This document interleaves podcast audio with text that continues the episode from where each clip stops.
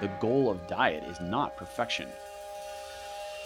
No one needs to be perfect. This isn't about living like a monk and only eating air and, you know, organic fillets of New York strip and, and organic lettuce. That's not the end goal. The end goal is for you to live your life on this planet and express what you love and do it with maximal health. I mean, if health isn't one of your primary life goals, then I would argue you've got some priorities that aren't quite in order.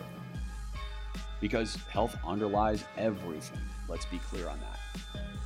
The healthier you are, the more joy you can bring to life, the more love you can spread, the more you can actualize your own goals and bring your gift to the world. And that's what we're here to do. So, if that's not where you're at, get it in gear, dude. Babe. Welcome to the Cycling in Alignment podcast, an examination of cycling as a practice and dialogue about the integration of sport and right relationship to your life. Hello, listeners. Greetings and salutations. Today we're going to share some diet thoughts. I'd like to share with you some ideas on diet. I get a lot of people asking me, well, what should I eat? And specifically questions about what to eat on the bike, but also what to eat off the bike. And I'm going to try to make things pretty simple because diet really is very simple. What obfuscates the matter is the fact that we live in 2020 where we have convenience stores and supermarkets with lots and lots of crappy food options. So, we do need to dive a bit into the nature of food and how food has changed over a million years. And I'm not going to go down a giant wormhole on that, but what I'm saying is that we have to understand where food comes from and how it's been processed and changed. First, a brief disclaimer. I want to say that I'm really not here to be a know it all or tell you about all the things that I know and the things that you don't. That's not the objective of this whole project. Um, and this is inspired by a comment I did have on one of my reviews somewhere in some internet hole. And basically, the person was saying that I was kind of coming off as a know it all. And I can appreciate that perspective.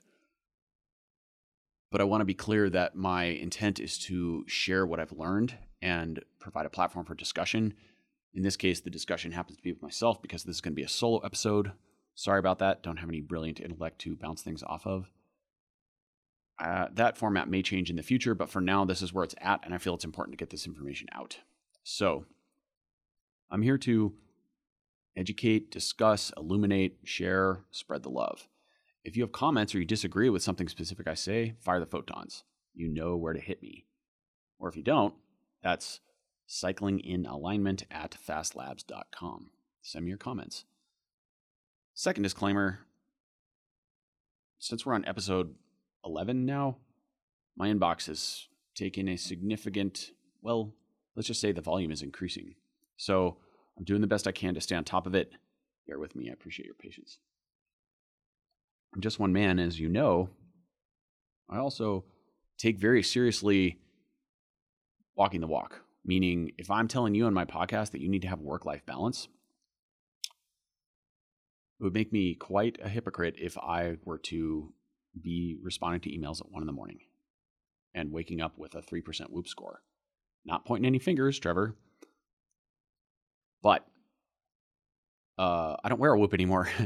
Did for a while and move move past that. learn the lessons I need to learn. Great tool. What I'm saying is I am mindful of my work life balance and I make time to do my Tai Chi every day because I know that it's going to make me healthier and more effective in my work. Okay, diet. Here's the bottom line you should only put something in your mouth if it's been or can be peeled, picked, caught, or skinned. Another way to look at it is if it wasn't here 500 years ago, don't eat it. Twinkies were not here 500 years ago. Microwave pizzas were not here 500 years ago. Some of the ingredients you find in a microwave pizza, you could maybe find in a forest. But that's the way I think we need to think about it. Can you find it in a river? Can you find it in a forest? Can you find it on a farm? Is it edible? just because you can find it there doesn't mean you should eat it. But what I'm saying is that should be the form that the majority of your food takes. Another way to think about that is moving away from the processing of foods or the processization, which is probably not a word. The more processed a food is, the more things are done to it before it gets to your mouth. Generally speaking, the worse it is. The lower the nutrient value and the less recognizable it is by your body. Our digestive tracts have developed over I don't know how many really big number of years. And processed food has only appeared on this planet, kapoof, into our cupboards in the last 50, 100 years. We're talking about things like, well, a great example is a cracker. Crackers are actually kind of made in molds, which is a really weird concept if you think about it. We take all these grains and we boil them and process them and do them to things, do things to them to make them into a handy, tasty shape. They don't just come out looking like a Triscuit from some magical farm fairy. They are processed into that shape to make them into tiny squares. And what's upsetting about that to me, that kind of pisses me off. It's like that bumper sticker. If you're not pissed off, you're not paying attention. That upsets me because what that means to me is that someone in some food lab somewhere did a survey or came up with an idea or decided that a certain mouth texture or mouth feel the more refined food the more refined a food is as a general rule the worse it is for you and the less of it you should consume. Do you see croissants in a forest? No. Do you see donuts in a forest? Definitely not now, I know some of you are rolling your eyes and probably already pressed stop because as soon as I say anything about donuts in a negative light, you're going to freak out. Or bacon for that matter yeah, you can find bacon on a farm. You have to do a bit of processing. You got to kill the pig and slice up the pig and then cure the meat to some degree in some form or another, and then, of course, cook it. Cooking is a form of processing. Am I raw food advocate? Not necessarily, but I think it makes up a component of our diet. So uh, that gets down some of the nuances, which we'll get into. But I think some really important concepts are right now, uh, well, I'll say in the last 30, 40 years, there's been this big focus on the concept of macronutrients. When I say macronutrients, of course, I mean carbohydrates, protein, and grams of fat. And we look at diets, a lot of these diets that we see, whether we're talking about the Atkins diet or the keto diet or the paleo diet, a lot of diets may be concerned with the counting of macronutrients. And for most people, in my experience, counting macronutrients isn't really a useful metric. It's not really the way to approach a diet. Instead of counting macronutrients, I would prefer that you count quality score. The higher quality food you eat, the more nutrient dense it's going to be, the healthier it's going to be for you, and the macros will work themselves out for the most part, as long as we're being sensible. I'm not saying you can ignore macros. You have to have a basic concept of what macronutrients are and what the elements of the food are that go on your plate. That's important. For example, if you eat, you can eat really high quality, organic, locally produced food, but if it's 100% starchy carbohydrates, you're going to encounter some blood sugar issues. It doesn't matter. A starch is a starch to a certain degree. There is a difference between eating a whole banana and eating refined banana powder. Those will have different impacts on your blood sugar and on the nutrient density of the food. That said, focusing on macronutrients is kind of, in my opinion, the is not the optimal way to refine a diet. It's something to keep in mind. The focus of a diet needs to be on whole, natural foods in unprocessed form. And if you're focusing on that, with a secondary eye on macros, then you're going to be dialed. I realize that's very broad, so don't worry, we're not stopping there. I'm going to unpack a bit more on how you might direct some of your nutrient oriented activities, otherwise known as food. Eating is a complicated issue. People eat for a lot of reasons. I mean, ostensibly, superficially, you might think that we just eat to survive or we eat because we're hungry. But of course, people eat for many other reasons. Eating is associated with safety and home. Well, hopefully for most of it, most of us, it is. I mean, we can all, I'm sure, picture a nice holiday moment at home with our families, and there's inevitably food associated with that. Food is associated with satiation and comfort. It's associated with safety to a degree. If you can't eat, if you don't know where your next meal is coming from, then it's likely you're going to have some pretty serious thoughts about your own mortality or at least your health. People can also learn to eat to fill emotional voids, to distract from unsolvable or seemingly unsolvable problems. And you can, of course, learn to eat to offset boredom. Flavor is a thing. And this is where one of our little modern food trappings starts to cause us big problems because we have foods that are so overloaded with flavors, with stimulant, stimulating flavors, whether that's MSG or tons of sugar or lots of salt or lots of fats, that those foods can become little addictive daily habits. And they, produ- they produce a specific series of chemical reactions that we find is pleasurable, and then you get hooked. That's how you get hooked on a food. And that food can be, that can take the form of any number of things, but of course, that's a problematic relationship with food.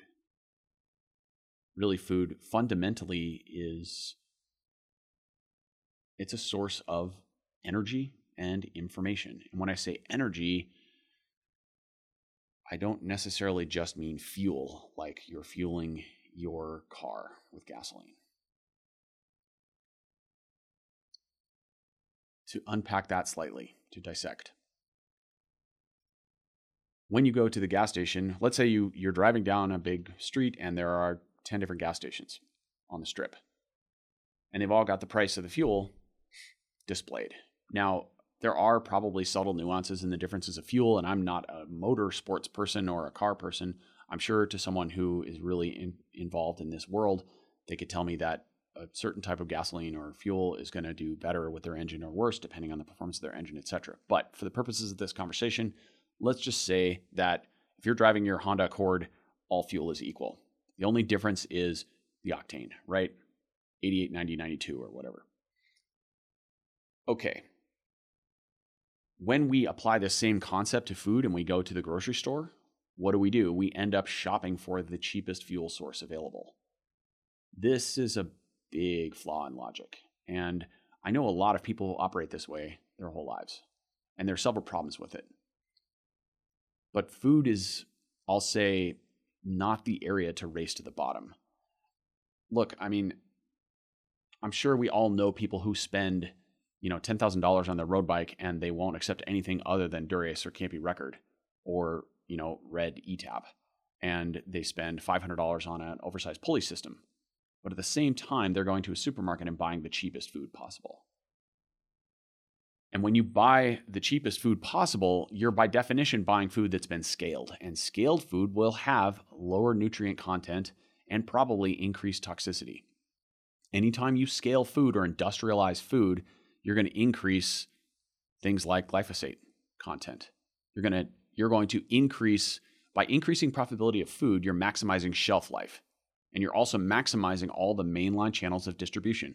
What am I saying? I'm saying that food's been on a, in a warehouse, on a truck, and in a warehouse and on a shelf for a long period of time. Because when you scale food, you have to make it last a long time. Cheap food is food that can be on a shelf for six months and still sell. So the longer the expiration date of a food, the worse it is for you. There's another good guideline. So when you're buying cheap food, you're buying industrialized, scaled food by definition. And that means that you're sacrificing nutrient density, which is always a basic goal of nutrition, and freshness. And the longer the food sits on the shelf, the lower the energy of the food. This is going to sound pretty esoteric, but it's got less chi. Like, what everything's made of stardust and sunlight, man. Well, here's a goofy way to look at food. Like, pick up that granola bar that's been on a shelf for eight months. Look at it. How much sunlight's in that granola bar? Now pick up a fresh apple. I'm not talking about an apple that's been in cold storage for a year and waxed to death. I'm talking about an organic apple that you pick from a tree in the fall during apple season. How much sunlight's in that apple? See what I'm getting at? So ask yourself that before you take your next bite. How much sunlight's in this food? I told you I was a hippie. Different micro, macronutrients. Different macronutrients have been, we'll say, in fashion or out of fashion in the last about 30 years, right? Again, we're talking about proteins, carbohydrates, and fats. So in the 80s, fat was demonized. Fat was a bad thing. Everything was low fat. We had low fat pizza, no fat pizza. We had, which is a contradiction in terms. It's like fresh frozen, right? I mean, come on. Uh, we had fat free cheese, fat, and people thought erroneously, in case you're still thinking this way, and uh, look, we've all been programmed by diet and diet guidelines and diet articles and magazines and media. I mean, we stand in line at the supermarket and you look at the magazine covers, and in 1984 it said it had a picture of a super hot chick with a tape measure around her waist that said some ridiculous number, and she had the perfect hourglass figure that had been airbrushed to death. And it said, Do you want to lose weight now? 10 zero fat foods, right? And just reading that message reinforces our belief system or tries to build and enforce a belief system that fat is bad. This is what happened in the 80s. Then in the 90s, it was red meat. Red meat will give you heart disease. And there are still people I have heated, visceral debates with about this topic, even today, in the last year. There are people who believe that red meat will give you heart disease. And this is not true However, there is some nuance to that discussion. So I will unpack that in a moment. Now, moving forward with the concept, in 2020, carbs are the villain. Carbs, carbs, carbs. Carbs are bad. Carbs will make you fat. Carbs will make you slow. Carbs will give you brain fog.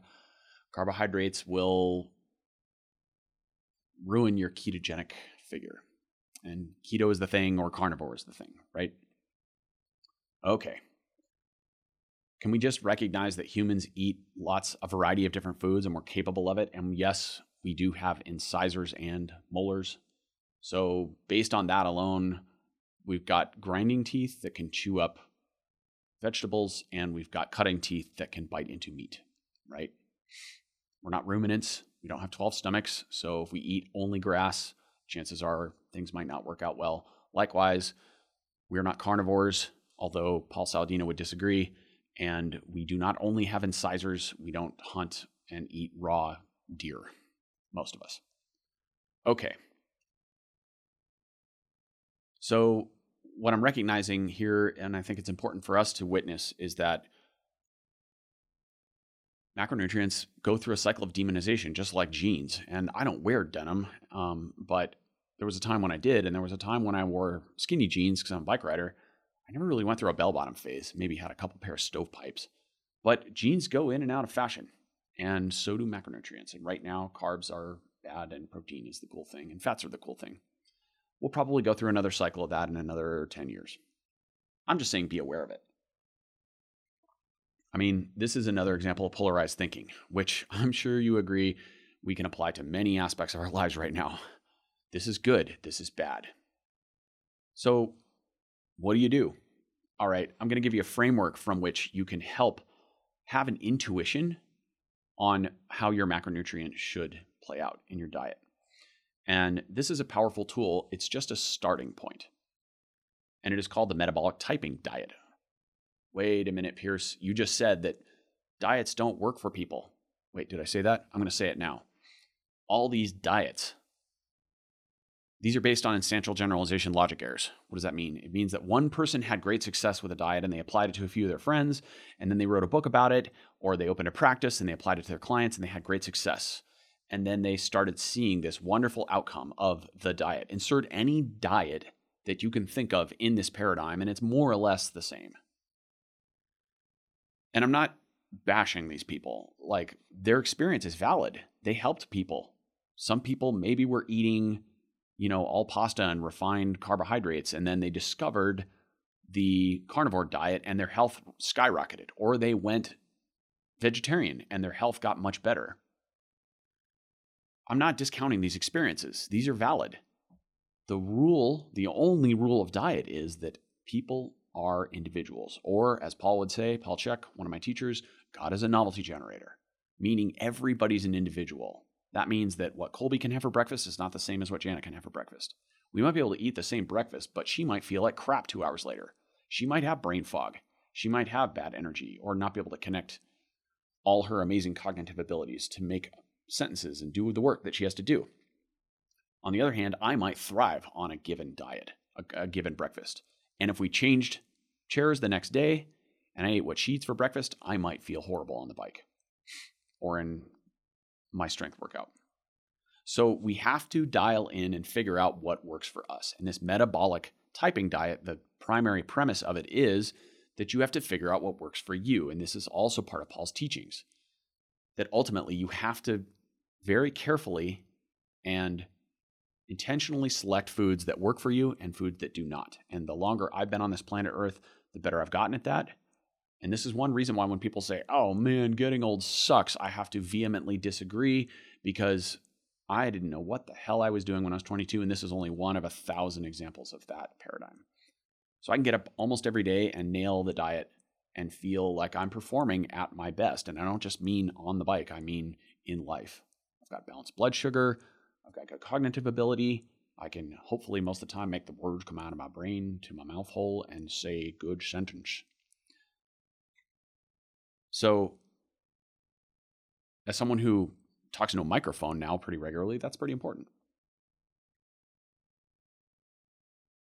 When you use the metabolic typing diet, uh, by the way, you can find this questionnaire online. We'll put a link in the old show notes, and we'll put a, a link to the main website for this resource. Uh, it's metabolictypingonline.com. But fear not, you can just click a link. Don't have to remember all that if you don't want to. And there's a questionnaire you take, and it gives you an idea, and it's going to put you in three broad categories initially. As you research more about it on the site, you can further refine what that means for you and learn more about your own metabolism and how you respond to food. And once you have this insight, then it can help you ultimately refine your own personal choices in diet and start to optimize them. So, this is a very useful tool, but broadly speaking, it'll put you into one of three categories an equatorial, a polar, or a mixed. An equatorial type is probably someone who lives in or whose ancestry is from an equatorial climate zone, i.e., a warmer, summerier, hotter climate zone. And what happens, think about the way that your ancestors lived in that type of environment. It's really hot, so you're going to gravitate away from heavier foods. This is higher fat foods, heavier protein foods. Probably going to gravitate towards more carbohydrate foods, starchier foods. And that's, I hope that's sort of somewhat intuitively obvious based on the environment that the people are living in. Also, you have to look at what foods are available to the people who live in that part of the world. I'm talking about before we could buy strawberries from Brazil and before we could buy apples 12 months a year. By the way, apples don't grow on trees 12 months a year. So having a clue about some seasonality of food is an important part of this equation. We shouldn't necessarily be eating apples year round. If you're eating them now, for example, you're about as far from apple season as you got. And that means your apple sat on a truck or in a warehouse and was probably sprayed with something to help it stay that perfect ruby red color. You'd be shocked if you want to dig into the food industry and find out what they do to your food to keep it shelf stable, even fruits and vegetables. Again, if you're not paying attention, then you're not pissed off. So, when you're an equatorial type, you your diet should be skewed a little bit more or shifted, we'll say, more towards the carbohydrate end of the spectrum and away from the fat end spectrum. Does that mean you eat no fat? No. I would argue that no human on earth should eat a zero or low fat diet. Why? Because we've got lots and lots of cells in our body, uh, trillions specifically, and every single cell membrane is made up of fat. And guess what your brain is made of? Mostly fat. So, do you want to starve your brain and disable the ability of your cells to repair themselves? I don't think that sounds like a good idea, a good way to inhabit your biological spacesuit, this vessel that we've been giving, this bag of stardust. So, that's equatorial. A polar type, as you might imagine, gravitates towards the other end of the spectrum heavier proteins, heavier fats, a higher content of healthy fat, healthy being the operative word there. Although we can apply that to all three macronutrients, and I'll unpack that too. So when you live, let's take our textbook classic example. If you're an Eskimo and you live in the Arctic Circle somewhere, you don't have a lot of green vegetables growing on plants above ground. You've got starchy tubers probably, and so you're going to eat some of those, and you've got you're going to gravitate towards fattier meats that give you more sustenance and a little more digestive heat to endure cold temperatures, especially during the winter. That's the other type. So those are the two main polarities of type. And then in the middle, we have a mixed type. And depending on your ancestry and also some other lifestyle factors, you can end up in the middle. The polar type tends to burn carbohydrates very quickly. So when someone has a polar disposition, a polar dietary typing, and they have too many carbs in their diet, especially refined carbs that will spike blood sugar, they can have a lot of health issues. It's quite easy for them to have weight gain and blood sugar swings and a lot of other issues that go down the chain from there. Likewise, if someone's from if someone is really inclined towards an equatorial type and they're eating lots of heavy proteins, lots of red meats, a lot of fattier cuts of meat, that can cause them issues because their body doesn't have the capacity to digest that heavier meal. So they're just not going to do as well. So this is a really basic framework from which to start to refine your dietary choices. And if you realize, hey, I'm my I'm quite, it's quite likely my ancestors are from northern Scotland and I'm trying to be a vegetarian, well, that could be step 1 to figuring out why things maybe aren't working for you. I'm not bagging on vegetarianism. What I'm saying is figure out your own type. This can be quite insightful. Some other points. Think about your vegetables in different ways. You can categorize them broadly above ground and below ground. Below ground vegetables, vegetables that grow in the earth, like carrots, yams, tubers, parsnips, sweet potatoes, purple potatoes. These types of vegetables tend to be starchy and good sources of carbohydrates. I use the word good there. I try not to glorify or demonize foods in general. But I say good because I feel like most people can get away with eating these when they do need some carbohydrates and they're relatively benign, meaning they've got good nutrient density. We're not talking about russet potatoes. That's one of my last choices. Anything but colorful below ground vegetables. That's a good way to phrase it. These are my first choice for fueling up for a hard day of training. I do believe there is some value in sparing carbohydrate for the right time. And for me personally, and I think for a lot of endurance athletes, when I consume an excess of carbs, it's easy for me to put on a kilogram or two. And this is not really desirable for me. Weight isn't a focus of my training at this point in my life, but it is something I keep an eye on. So, how I phrase it is pad hard training with carbohydrates. And this is something that I learned in part from Dr. Allen Lim, whom I did a podcast with already years ago. He taught me this as an athlete. But the rule is pretty simple. You got a really hard day coming up. The night before, you should probably have some carbs with dinner. The morning of, if you're eating breakfast, which I usually recommend for most people, you should have some carbs. Now, I am actually quite polar in my metabolic typing profile, very polar. So that means I'm quite sensitive to carbohydrates so sensitive that if I were to have only a bowl of oatmeal before a long ride, it would be about 42 minutes in before I would have a colossal blood sugar crash and probably get quite dizzy. And then you don't want to see that. It's ugly. So I have to offset carbohydrates with something that stabilizes blood sugar, and that thing is healthy fat. I'm choosing the word healthy fat because right now, fat, there's still some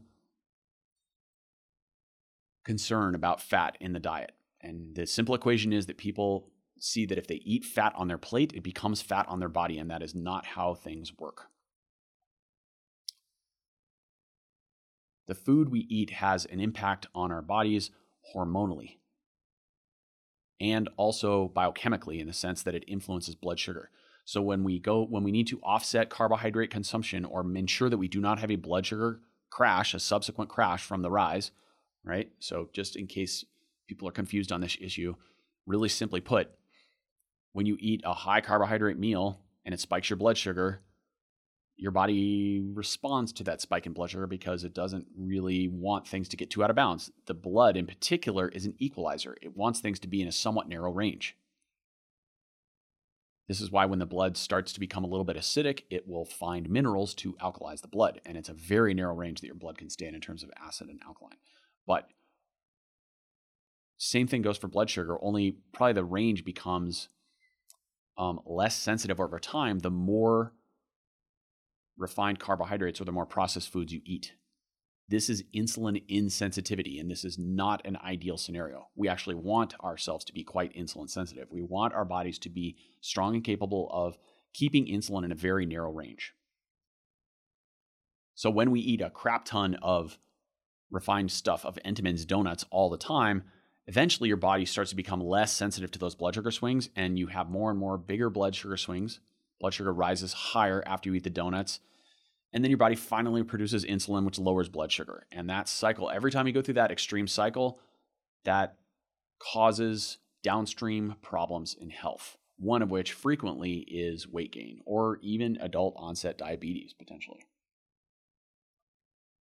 for endurance athletes, I recommend that you pad your hard training with carbohydrates. So that means before a really hard ride, you're going to have carbs in the, the dinner or the breakfast. During the ride, you can have some carbs. And after the ride, you have to refuel your glycogen tank. If you empty the tank of carbohydrates, I mean, remember, anytime you're above threshold, you're burning a some percentage of carbohydrates. And in particular for cycling, when you need explosive short efforts, I don't care what you read about keto, from everything I've learned, the science is quite clear. Above threshold, in particular for anaerobic glycolysis, you need carbohydrates to go that fast. It's just straight up. So if you're talking about doing a 1,000 kilometer three volcano sprint race in Italy, that's a race you could potentially go ketogenic for. But anything under 150 miles, you need carbs in some amount. And the shorter and more intense the race, the more you need carbohydrate. So if you're trying to go keto and do four kilometer individual pursuits on the track, I think you are ice skating up a really steep hill. So, baseline rule is we can fill our plate first with vegetables, then with protein of choice. Add healthy fats. If desired and it works well for you, you can then add another starch. I say another because if you choose below ground vegetables, you're choosing vegetables and starch already. So that means your meal could consist of a sweet potato with olive oil or goat butter, as a hypothetical example, and a protein, a piece of steak or a piece of fish. And that would be, and a small salad, some greens. This is a basic, very basic, and simple actionable meal formula. Where the variables change is based on your metabolic profile and your tastes and how you tolerate different types of foods. So, back to thinking about why people eat. We eat for different reasons, and one of those reasons is flavor. Food is yummy. We like to eat food. So when you eat food and you pick food based on flavor, there's nothing wrong with that. However, I will say that it can cause problems because we have so many highly addictive foods and foods that have been so highly manipulated available to us today. A great example of this is barbecue. Barbecue takes a perfectly good piece of meat and annihilates it with a crap ton of sugar and salt. And I know lots of men in particular who are just in love with barbecue. Same with bacon. It's really the same concept. Bacon is a really fatty cut of meat that's been salted to death and most of the time sugared to death. So, yeah, bacon's delicious. I like bacon as much as everybody, but I have learned that I do not do well with more than about three bites of bacon.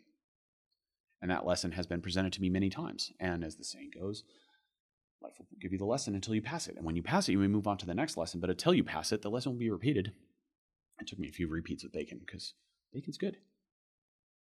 Now I know.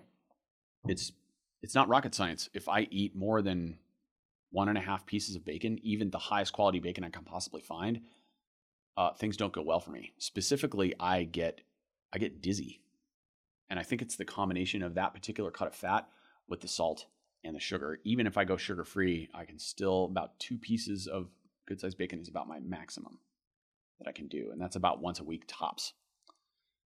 Okay, so that brings me back to why I eat the food I eat. And people can struggle with this, and it really it just comes down to attachment. People love their experiences. And look, I'm not bashing anybody here. I love to experience certain things too. It's okay to go through life with preferences. And I'm not saying that anyone should be perfect. The goal of diet is not perfection.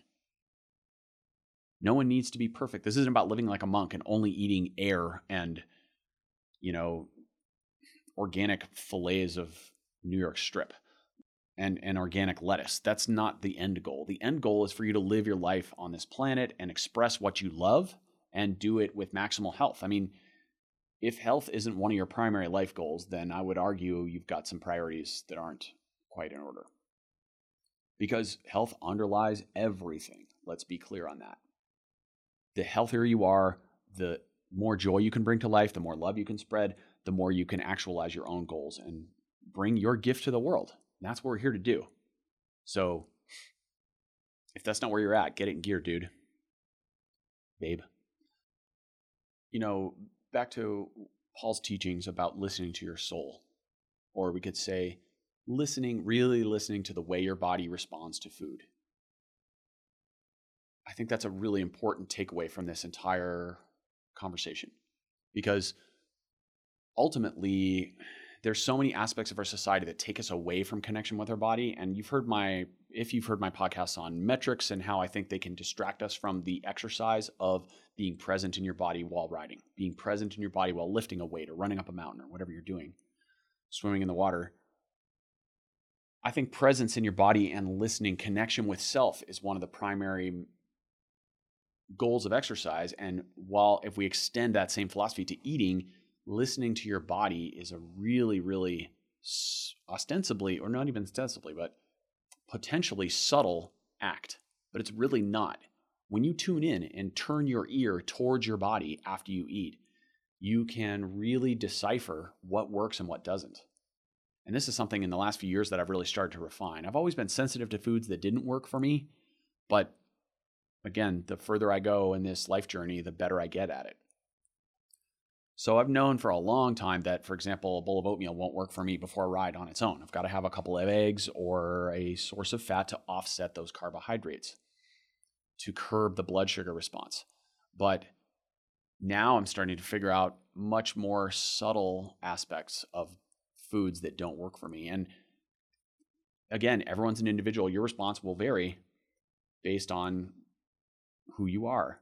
For me, it's I, even one bite of a food that doesn't agree with me, and I'll just have the the the stomach will just tighten. It's like a sensation of tension. It's not pain. It's not nausea. It's just tension. It's like as soon as that that food goes into my stomach, as soon as that food goes into my stomach, there's just a subtle, I'll say, contraction. And when I'm listening for it, it's really clear. But in 2020 it's so easy to be doing five things at once you know feeding the cat and putting on spotify and texting this person who just texted me about their workout and thinking about what i'm going to wear to work when i leave in 10 minutes etc etc so this is a practice that i've refined and developed over the years which is being present with your food and this is so important for cyclists in particular because we have a culture. I I manifested this so well when I was 25 years old. We have a culture of fast eating. I mean, first of all, you eat on the bike while you're riding and racing all the time. So it's get the food in your mouth hole as fast as possible. But then also, since cyclists train so much and endurance athletes in general have such high metabolisms, it's so common for us to sit down to a table to eat a meal and just be absolutely ravenous. Um, that we just shovel food. You know, it's like The Simpsons. Race it, go, blah, blah, blah, blah, you know? And that is not a healthy relationship to have with your food for a bunch of reasons. First of all, it taxes your digestion. Digestion begins the moment the food goes in your mouth. So when you chew and masticate your food, physical enzymes come into your saliva that start to pre digest the food so that when it hits the stomach, things go easier. So the heavier the food is, the better you have to be at chewing it. But also, there's a process of just moving slowly and accepting the food and listening to the body, listening to what it needs. When you eat a huge plate of food, you overserve yourself slightly and then you eat it all really quickly. Of course, your body doesn't have time to register how full it is. And then afterwards, you go, oh, that was like a little too much. I had like 12 bites too much. I didn't need to eat that much. When you slow down, this helps to enable you to understand where the natural sort of stopping point in a meal is. For me, that's satiation, not fullness. I don't eat till I'm stuffed. The exception being if I know that I'm going to ride, you know, eight hours the next day and I sat down to the table quite hungry. So it's always about context to a degree. But when I know that I'm not riding the next day, I don't need to stuff myself at dinner, even if the food tastes really good. Let's be, I'm always searching for that balance, that ideal sort of push and pull between eating too much and eating too little. Which is not to say that I strive to reach satiation point exactly at every meal. I also practice and have practiced for several months now a once a week about it ends up being about a 22 hour fast and that's typically on mondays i eat dinner sunday night I try to button it up a little on the early side so I'm not having some snack. Uh, sometimes after dinner, I'll have a peach or something like that. Right now, it's peach season, so they're pretty good. Or some berries, a little bit of berries or something as a dessert. Maybe a square dark chocolate now and again. Been eating a lot less of that recently. I'll try and button that up by 6, 7 p.m., and then I won't have anything to eat except black coffee and water until dinner the following night on Monday. So it ends up being not quite 24 hours. And I found this practice really helped me regulate blood sugar. Blood sugar issues are very common for endurance athletes because why? Because we're so carbohydrate focused and we're shoveling so many carbs in our mouth so quickly all the time. So when I sit down for my meal, I'll take a moment and just look at the food and I'll say a short prayer. I will just recognize the fact that it doesn't have to be anything super esoteric or spiritual, but I just want to recognize the fact that I have this beautiful meal in front of me that I'm grateful for it because not everyone right now has that. Some people are really stressing about where their next meal is going to come from. So I don't want to take for granted that I've got this plate of food. And then I'm going to take my time when I eat it. And the simple way for me to do that is take one bite and put the fork down in between every bite. That's a really easy way for me to monitor how quickly the food comes in. Um, Jonathan Vaughters and I have shared a lot of meals together, and especially as young riders. And I remember him marveling at how I could put a bite in my mouth and then get another bite loaded on the fork and be chewing the first bite and then insert another bite at the same time. So it's like a constant rotation food conveyor. And he can't really do that for whatever reason. He eats much more slowly than I do. Um, which is a good habit to have. And I remember him pointing that out to me. I was completely unconscious of it until he noticed it and we talked about it. And then I thought about it and I was like, this is kind of weird actually. How does this work? How did I get this habit? I don't know. But I think it's just, I do a lot of things very quickly. And as a cyclist, that gets reinforced. You know, it's also reinforced by the early race start because you get up and immediately you've got to eat something if you're the type who eats before early race starts. So I really encourage people to slow down when they're eating their food. It is very common, as I was just saying, for endurance athletes to have blood sugar challenges later in their in their lives, especially once they stop racing, because you're used to burning and using so many carbs. And look, I'll just say this point blank. Uh, I'll hope to get into this with a future episode with Dr. Scott Story when he comes on. But what I want to talk about is the fact that athletes can have actually pretty severe blood sugar regulation issues, but they're camouflaged by exercise. They're obfuscated by your activity. So bike racers love to justify carbs and then they sit down for breakfast and it's this giant pile of pancakes with a gallon of maple syrup on top, right? And then, or French toast or whatever, or donuts. And oh, I'm going to burn it off on the bike. Okay. And then they do, they go ride their bike for five hours and they go, look, I was fine. I never had a blood sugar crash. You know, I didn't, I didn't have to take a nap in the middle of my two hour, of my five hour ride, two hours in. Okay. But that doesn't necessarily mean that that meal was really an optimal choice for you. And also, exercise curbs the insulin response. That doesn't mean that you don't get a blood sugar spike, and it doesn't mean that the blood sugar, the high insulin load meal was optimal for you. Now, during a bike race, you could argue that it is, provided that it's sustainable and that you don't eventually fall off the cliff. And this is why God made pasta. Pasta, in particular, is it is rocket fuel. It is compressed rocket fuel, literally. It is carbohydrates that have been hardened into like a little brick. I mean, take dry pasta out of a box and feel it and bite some of it. You'll see what I mean. It's got this texture. It's carbohydrate that's just been compressed and molded and smashed into this little nucleus of power. And if you look at blood sugar studies of people who eat pasta, what it does is it jacks your blood sugar sky high and your blood sugar stays really high for a long period of time. So, based on that, I figured this out years ago. Having pasta the night before a race is actually kind of a not a great choice, in my opinion. Why do you want high blood sugar while you're in bed all night? Right? Actually, you don't. you want high blood sugar during your race. So, pasta is I'll say this very carefully. Pasta is a very, very good choice as a pre race meal. That's assuming a bunch of different things. If you're really sensitive to gluten and you don't do well on gluten, which I'm one of those people, then do you want to have something that gives you good blood sugar but also raises inflammation rates when you're doing a very inflammatory activity? Well, maybe you decide to do it. Just understand that there will be consequences for all that inflammation. Inflammation is like a sliding scale. The more you make choices that increase inflammation, the more you got to deal with it in some form down the road. So, okay, maybe you make that trade for this criterium because you really want to win it. Maybe you do that once a month for a bike race, for a gravel race, or whatever you're doing, or hill climb. I know there aren't a lot of races right now, so about once a month is pretty normal.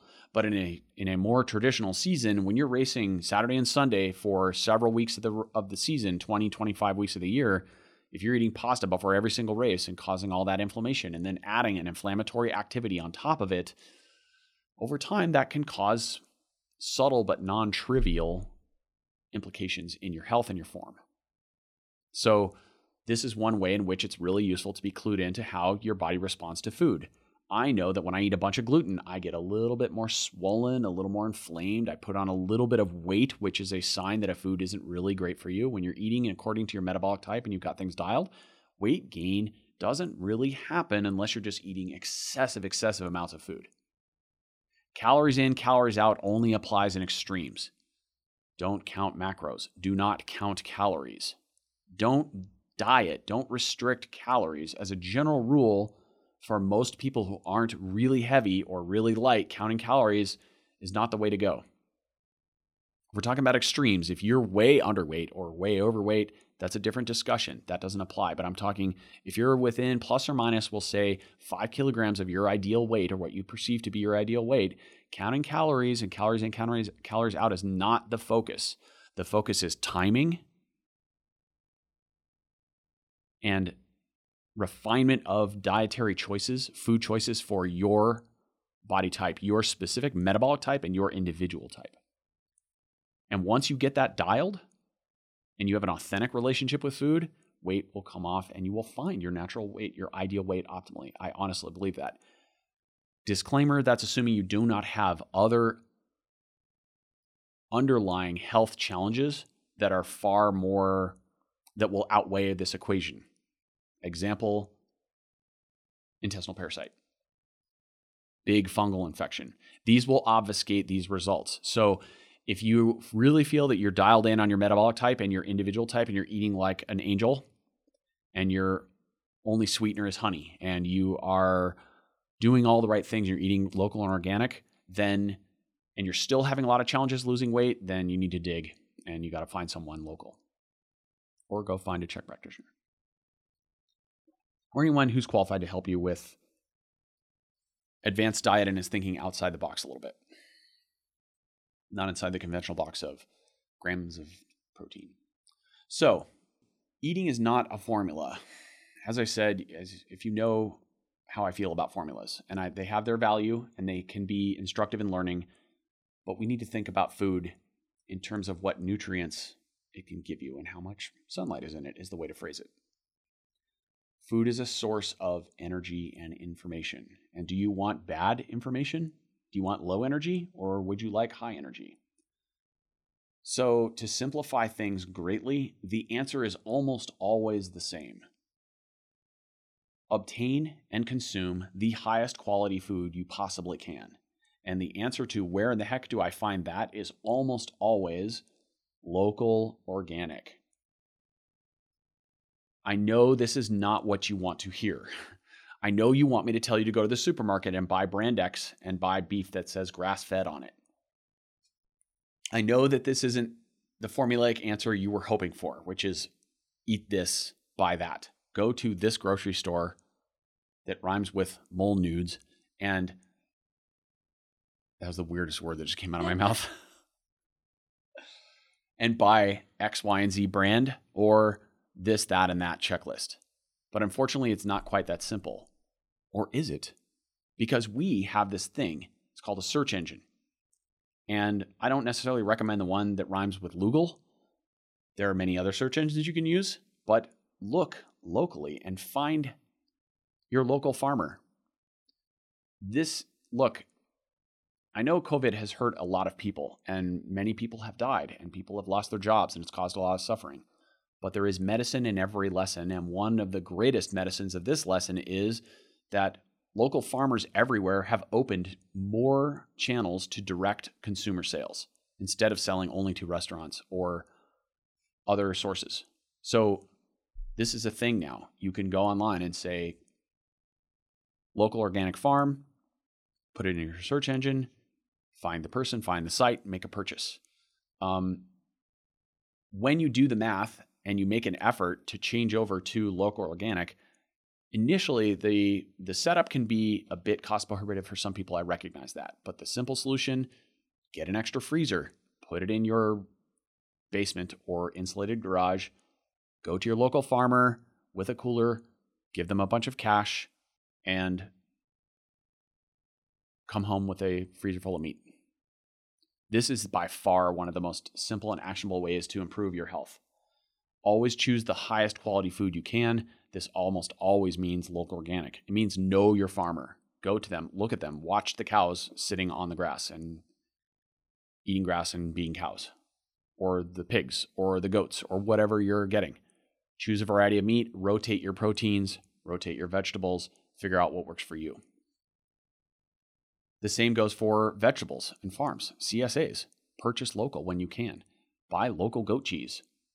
Uh, get local, fresh, ideally raw dairy if you can. It's a lot healthier for you. Disclaimer. Uh, there's a reason why dairy is homogenized, but homogenized means by definition that the enzymes are dead. One of the best benefits of consuming dairy products from an animal is that it has enzymes in it. When you when you pasteurize or homogenize milk or dairy, you kill the enzymes. That's what you're doing. So, yeah, are you getting a safer product? Well, yeah, it's been sterilized to a degree, but you're taking away the enzymatic benefits of it. Just know what's happening. Here's another really powerful resource for people that we'll put in the show notes as well. One of my colleagues and classmates in my CHEK education system right now is a guy named Eugene Trufkin, and he has a really great resource out in book form. It's called Anti Factory Farm Shopping Guide, I believe.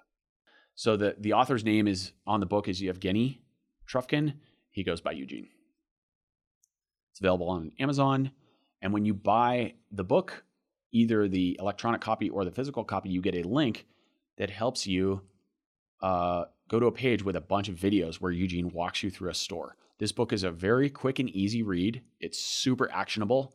You could even take it with you to the store, but he decodes the labels you see in grocery stores. And when I say decode, you'll know what I mean when you read the book. This is just such a simple, actionable guide. It it helps you figure out what what the label actually means. What does organic mean? What does grass fed mean? What does pasture raised mean? What does a pasture egg mean? What does that mean? Eugene breaks all this down in really easy, clear detail. And I hate to tell you, but you're going to be bummed out when you read it because there is so much sleight of hand and trickery going on in grocery store labels that it's sad. I'll give you one brief example. In the last 10 years, we've seen an explosion. Now you go to the deli counter and there is, you know, beef, and then there's grass-fed beef. And the grass-fed beef is two, three, four, five dollars more a pound as Eugene explains, and he knows this inside out, this is insider baseball. He worked in the industry for years on a regenerative farm. And regenerative agriculture is a whole fascinating concept. If you don't know what it is and you want to look into it, go nuts. Go forth and maketh thy search. But Eugene's worked on a, on a couple different regenerative farms for a few years, and he's learned all this stuff from the inside when you go to the butcher counter and you see steak and then you see grass fed steak for more dollars, the assumption is, of course, that I want the grass fed steak, assuming you can't afford it and you believe in everything I'm saying, you're going to get the grass fed steak. So you put down your extra $4 a pound for the grass fed skirt steak. Here's the challenge. Here's the problem. All cows are grass fed. If you try to grain feed a cow from the time it's born, it will die. Gra- cows eat grass.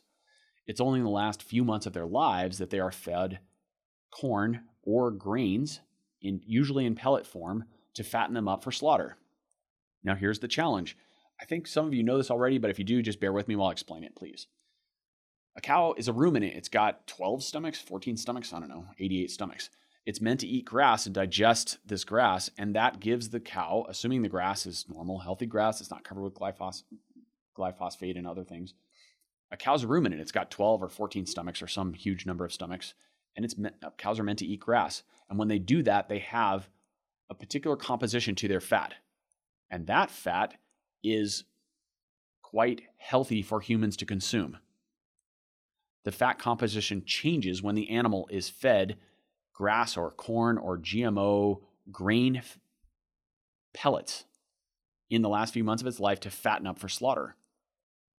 And if it's a, an industrialized operation with tens of thousands of heads of cattle, then they're also injected with antibiotics to keep them safe because they're fed in such close quarters that if one cow gets sick, they all get sick. And so they're just protecting their investment.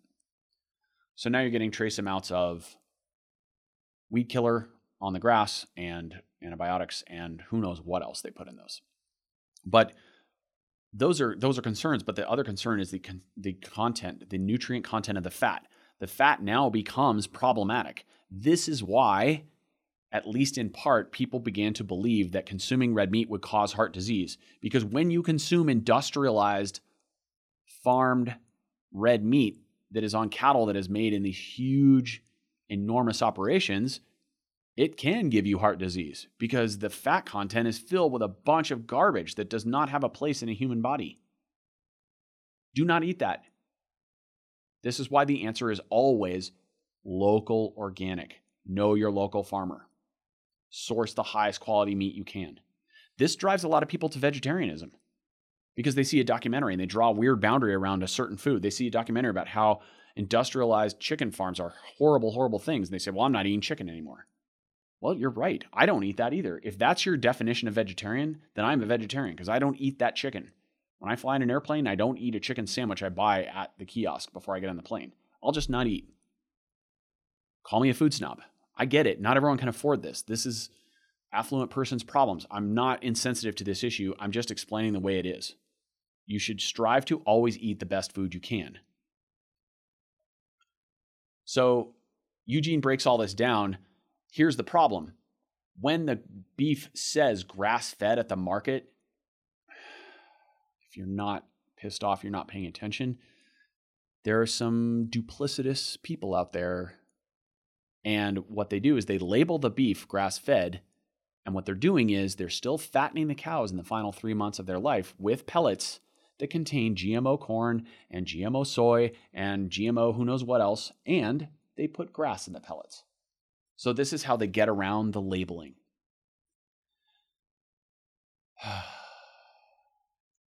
you guys are dicks. I'm just going to say it. Can leave that in if you want. This is really frustrating because we live in the United States of America and we should be free to do things. And one of those freedoms should be to walk into a market and buy something healthy. But when dollars are at stake and marketing is a powerful force in our lives, we have to unfortunately be critical consumers and accept the fact that there are people who want to take advantage of us. And then you get into the debate of government and how much regulation there should be. And that is a holy mess that I want nothing to do with. So, I highly recommend Eugene's book as a resource. It's really informative, it's simple, and the videos are great. He goes through a lot of the same stuff. So, if you prefer video content, honestly, it's worth it to buy the book. I don't think it costs very much, and then just watch the videos.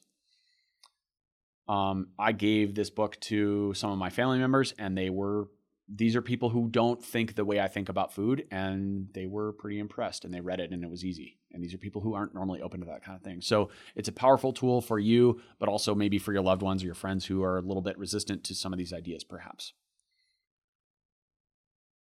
Okay, I realize again that what I'm saying is it might rub some people the wrong way. I'm, I'm not trying to be insensitive to someone's economic status. I realize that everyone can afford to go buy a $14 grass fed steak.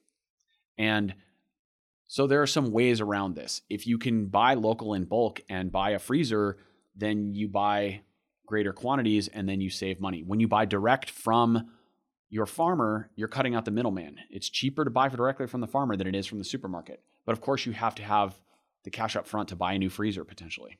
And that's not without risk. If the power goes out for two days, you lose a grand worth of meat. You're gonna be pretty bummed. Uh, knock on wood. So far, so good for us. But also, I want to make a really important point, which is that when we make an active choice to step forward and be empowered about our diet and we decide i'm going to optimize things. I'm going to only eat. I'm go- i have to eat. I must eat. As soon as we apply those boxes around our ideology we set up the potential for suffering or stress.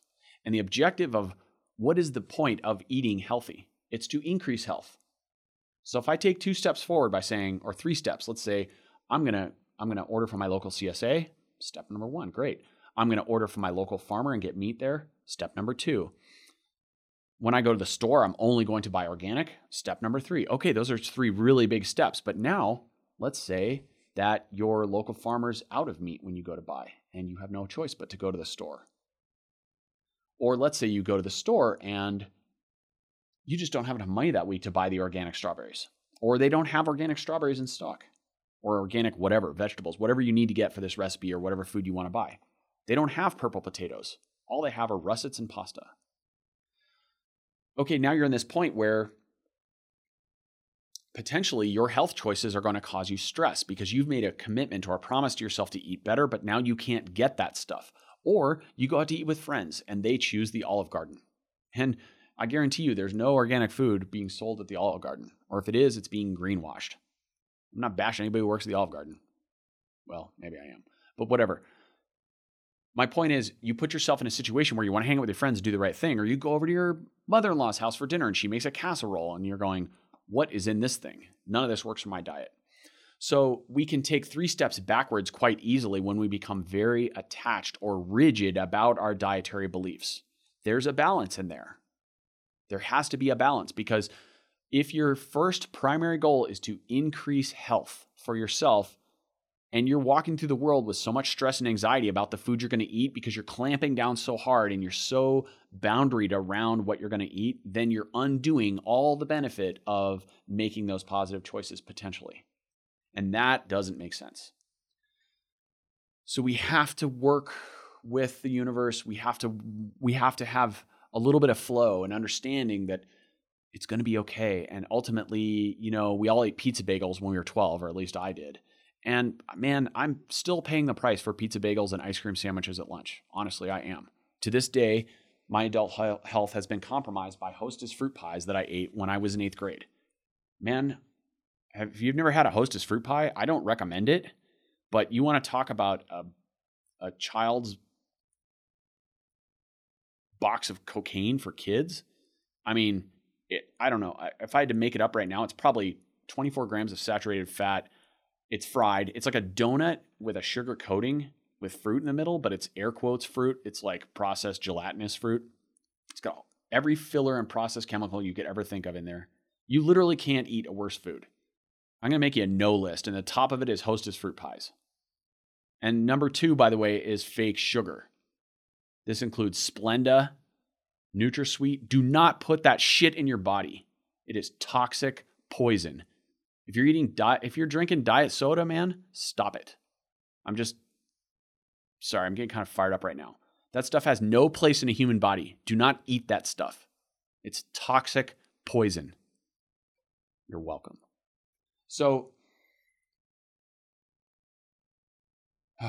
where was I? Oh, yes.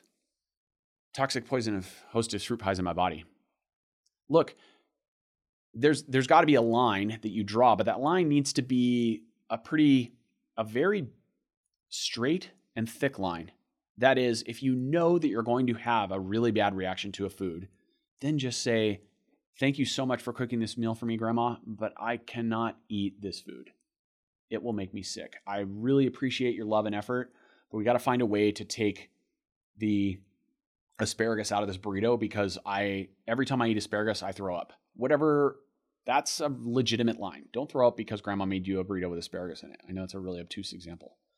But if you're allergic to a food, that's an easy one.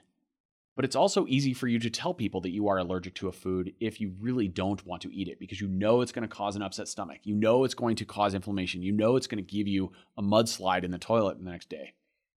Right?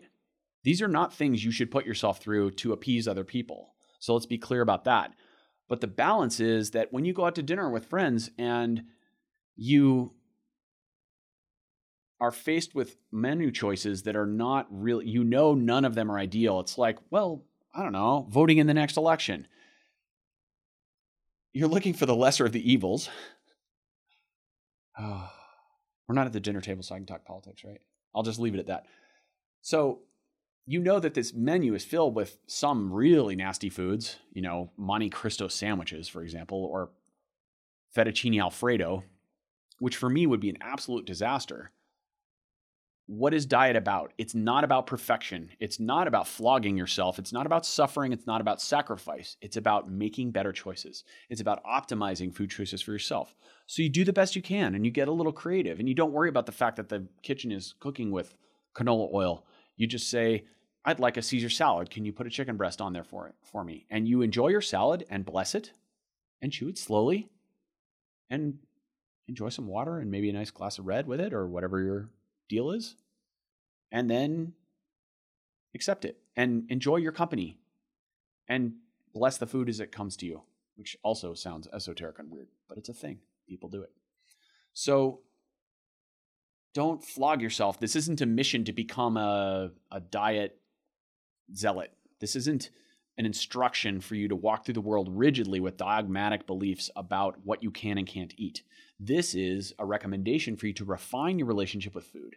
This is a philosophy about embracing healthy food and bringing food that gives you good energy into your life. And then that enables you to express your highest potential. I hope that makes sense. There is a fine line there, and I've seen people go both ways on it. And I've had those moments myself when you're at the Redland Stage Race in California and you're in some random restaurant and breakfast is, you know, industrialized eggs and oatmeal and pancakes. So you just make the best choice you can. Just make the best choice you can and know your body, and you'll be okay.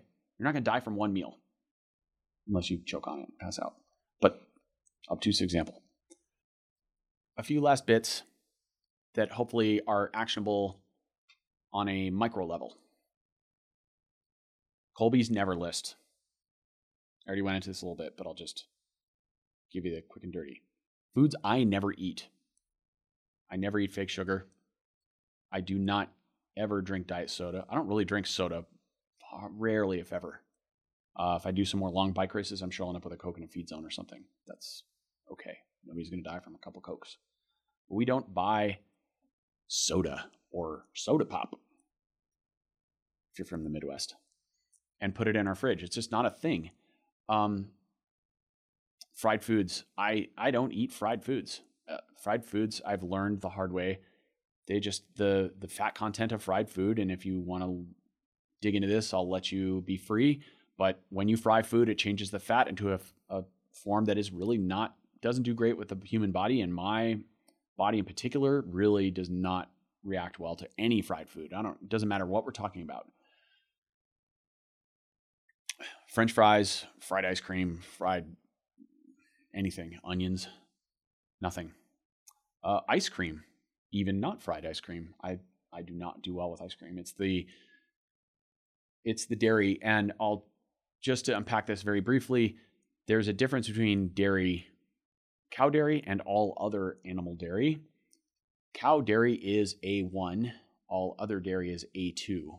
These are the types of proteins in the milk. And it is pretty common for people to be reactive to A1 dairy. Now, the Milk Board has done a wonderful job of telling us how healthy milk is for you, especially cow's milk. So, a lot of us grew up drinking giant glasses of milk with our dinner to get our vitamin D and our calcium. And I'll tell you, that's a load of crap. And that A1 dairy does irritate a lot of people's guts. It causes chronic inflammation. Some people can do just fine on it. Again, you need to figure out what works for you. You can go get a crazy biome test that costs $1,000 and do this analysis, and that might give you some insight. You can also just stop drinking cow's milk for three weeks straight, have no cow dairy at all, and then sit down and have a glass of milk one night and just see what happens. Listen to your body. And there's a really good chance you'll figure it out. If you hear nothing, you don't get any gas, no bloating, you don't have the shits, you don't burp a lot, you don't feel sluggish, your stomach doesn't feel like you swallowed a rock, you don't wake up the next day and have to blow your nose five times, right? A1 dairy is associated with increased mucus production for some people. If you don't have any of those symptoms or anything else really negative, I mean, it can be anything because it'll manifest in your weak link. When you challenge the system, the body system, it'll show up wherever your weak link is. And you have to figure out what those links are, what your own little levers are, that your little shining red lights. If you don't have those, then you're probably okay with A1 dairy. And if you like it, then go forth and drink the organic, full fat, the healthiest milk you can find and enjoy it and have goat, uh, cow cheese. Enjoy it on your pizza Good for you. Uh, me, I'm an A2 type, not an A1, meaning I can have goat dairy or sheep cheese. I have goat's milk. I'll use coconut milk in my coffee. Cow's milk does not do well with me. I can consume small amounts of it and be okay. So if I'm out with someone and we have a pizza, I can have a slice, maybe two at the most. But a lot of that refined wheat and dairy, and I'm in a bad shape. So I can have limited amounts of it. I'm not going to die from one slice of pizza these are bits that you can figure out about yourself and hopefully lead you to some insight. But again, you just have to listen to them. Another point Paul Chek's four white devils. These are foods that I avoid in my daily life, and they, once you're aware of them and you avoid them, they can help you out quite a bit. You want to ideally avoid completely or minimize these in your diet. And they are white sugar, white salt, that's table salt, white flour, and white cow dairy, A1 dairy. These are some of the most commonly served foods on the planet, and they are all processed to death when they're in their white form. We don't find white foods in nature very often, and I don't find any white sugar in a forest. Cow dairy, homogenized, processed, pasteurized cow dairy, it's a pretty dead food. Um, so, and salt, you're going, what's wrong with salt? Well, there's nothing wrong with salt when it's salt in its natural form, i.e., sea salt. White salt is highly processed, so it's devoid of micronutrients. Just people will probably want to debate me on this. The most natural form of food is always the best. It's what your body is used to genealogically, it is what your system will work best with. Whole foods is always the preferential form. It's always better to have a whole vegetable, a whole piece of fruit, rather than some refined form, powdered form. I'm not saying I don't ever eat powdered powdered vegetables. I do use occasionally I'll use some of those mixes, but my standards are pretty high on what I put in those on, on which ones I'll consume for sure. All these rules that I'm talking about, as far as whole foods, apply to on the bike as well. There's nothing more refined than cake frosting. Or actually, the most refined food I can think of is a gel. A gel is cake frosting with a fancy wrapper and amino acids. And oh, it's $3. Cake frosting is a lot cheaper, by the way. And most bars that we eat on the bike are basically like crackers. They're molded, they're cooked in this giant vat of goop, and then they spit them out with a little spigot and mold them into bars. I mean, when you think about that, to me, that's kind of disgusting. Why do we need to take foods and change them so much? Oh, I know why. It's because someone thinks that mouth feels better. Mouth feel? Seriously? What the hell is that? Someone wants to add a bunch of preservatives and crap to it so it stays on a shelf for a long time. And we also want to put it into a rectangle because rectangles fit in boxes and boxes fit on trucks and on airplanes and on boats. And if you put them on the slow boat, then you need even more preservatives. Because if it takes a month to ship here from a factory in a different country, and then it has to go on trucks on either end, that's six weeks, eight weeks by the time it gets to your grocery store. And then when the stock boys stock it, they put the new boxes at the back of the shelf and pull the old ones to the front. So when you're buying a bar that's been on a shelf for two months in the store or in the back storeroom in a in a fridge, that food is really old. There's not a lot of sunlight in that. So when you're on the bike, what should you eat? How about a banana? Remember JV's story about Rigo eating like seven bananas a day at the Tour de France? Well, he didn't win, but he got second. I, to me, the banana is one of the most perfect energy foods for on the bike. The only challenge with the banana is that you can't have it in your pocket for more than about six hours without it turning brown on a hot day. That's the challenge of a banana. But bananas are brilliant. Whole foods are brilliant. There are a few bars that I like uh, that do quite well that are basically minimally processed. They have real foods in them. Uh, one of them is Enduro Bites. They're out of Colorado Springs. It's a fig based bar. Super simple ingredients list. Another is Dr. Allen Lim's Skratch Bars. Those have great simple ingredients list. They have a miso bar that's got kind of a funky flavor. Um, I love the fact that they did a savory bar. That one's it's a little too much black pepper for me personally, but it's a uh, like every, so many bars are so sickeningly sweet. And when you do a stage race or a long, even a single day road race, and you're eating gels and bars and gels and bars, it's just sugar overload, just even taste wise, let alone blood sugar wise. So I'm way into the savory bars. I do well on my training rides with bars that are more nut oriented. Um, I can't eat endless amounts of nuts, but I can have a fair amount of them and do fine. One is called the Patter Bar, P A T T E R. That one's I found to be quite quite good recently. So there's some options out there. I mean, uh, for me, when I'm choosing a bar, people ask me all the time what I should eat. These are some good choices. Uh, ben Greenfield makes a bar, a Kion bar that's not bad. It's good in hot weather because it doesn't melt too much. It's a little dry. The ingredients list is okay. It gives me reasonable energy. Um, and I think his his ingredients are pretty well sourced. So there's some ideas if you're looking for bars on the bike that you want to eat.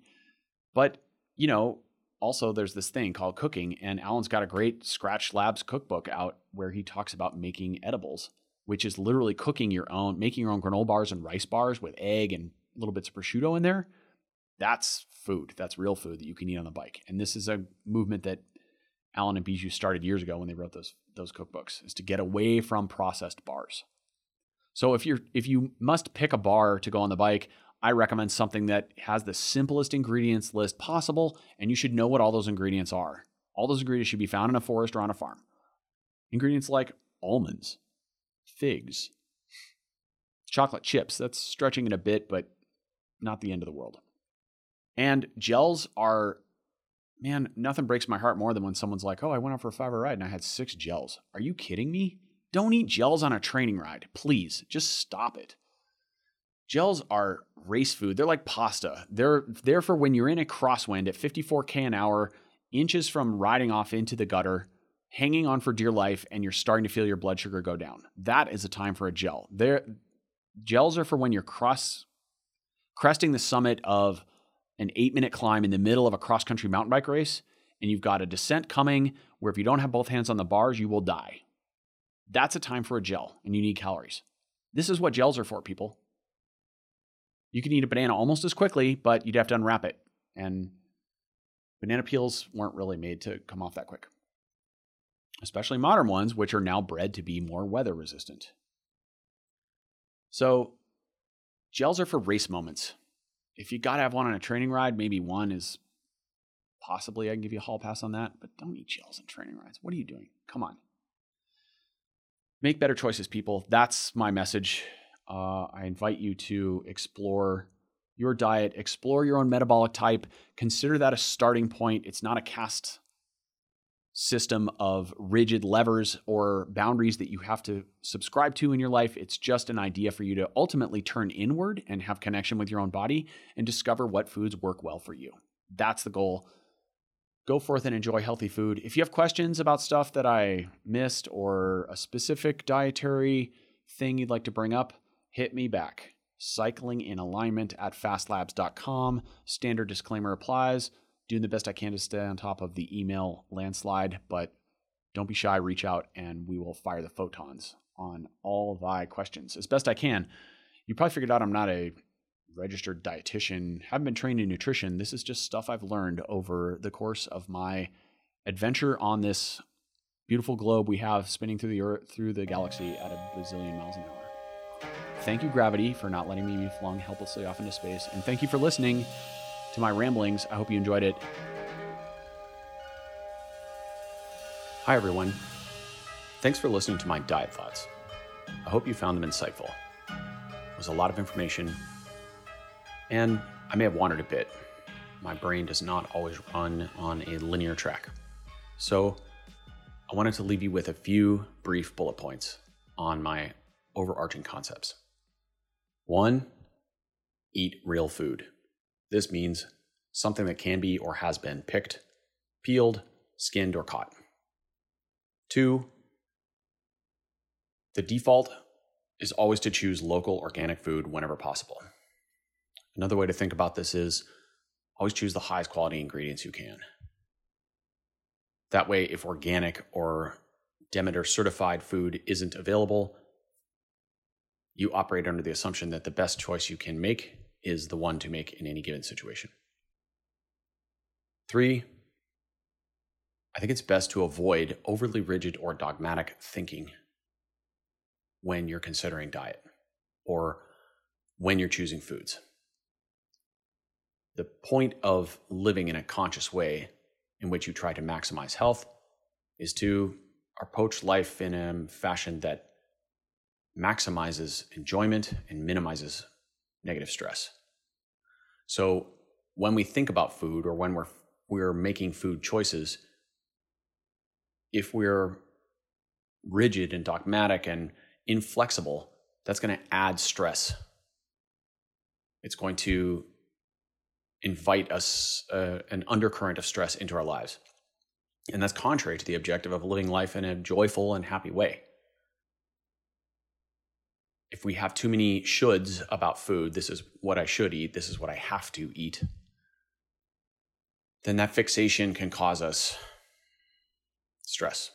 And this is something to be avoided. So keep this in mind. It's a bit of a paradox, but the idea is to always make better choices about food. And that brings me right into point number four. These two sort of bleed together, but I think they have some independent elements perfection is not the goal. This isn't a situation where you're grading yourself constantly and feeling as though you're failing if you don't make a perfect choice or a better choice. Living life is about being a human, and food is part of living life. Food should be a joyful experience. Food should add positive energy and information to your human existence. So, when we grade ourselves constantly and we see other people as scoring higher than us or in a comparative mindset, or we compare ourselves to our own model of perfection, that can be a situation where we put ourselves in a less than position. And that's not the objective. Again, the, the idea is to eat consciously and carefully consider the foods that you want to have in your body. The best time to have control over your foods is when you're eating by yourself or when you're at the store. There are other times in your life where we accept that we'll have less control over what we eat. That shouldn't be a showstopper or a stress causing situation. The ultimate goal is dietary flexibility and durability. meaning your organism can handle a variety of foods and not fall down, not have consequences. Feedback, questions, comments, cycling in alignment at fastlabs.com. I look forward to hearing from you. Thanks for listening. Eat smart.